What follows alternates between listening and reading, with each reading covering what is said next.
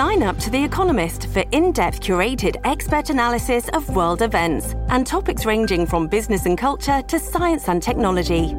You'll get the weekly digital edition, online only articles, curated newsletters on politics, the markets, science, culture, and China, and full access to The Economist Podcast Plus. The Economist is independent journalism for independent thinking. Go to economist.com and get your first month free.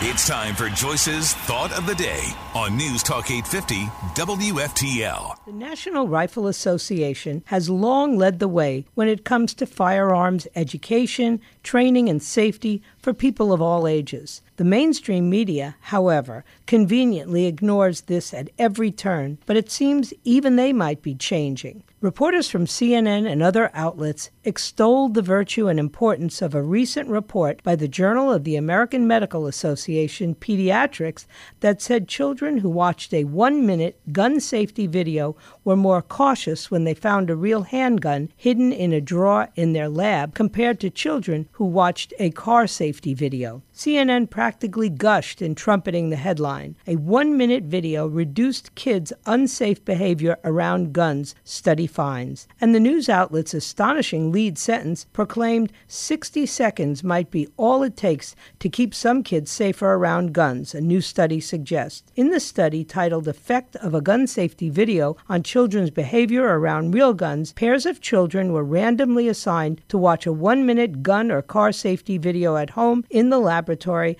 they were randomly assigned to watch a 20 minute clip from a violent PG rated movie with or without guns. Next, they played with games and toys for 20 minutes in another room that contained two disabled 9mm handguns hidden in a file cabinet drawer. Sessions were videotaped via a hidden camera the in this trial of children assigned to watch a gun or car safety video, watching a gun safety video reduced children's unsafe behavior around real guns.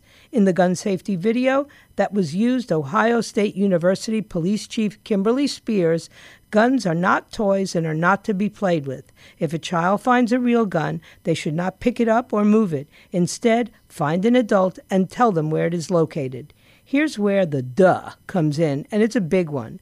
The NRA has been doing yeoman's work in teaching gun safety to children for decades and has known this so called trick all along. Since 1988, the NRA's Eddie Eagle Gun Safe program has taught more than 32 million children that if they see a gun, stop, don't touch, run away, tell a grown up. In the process, the program has undoubtedly saved many lives.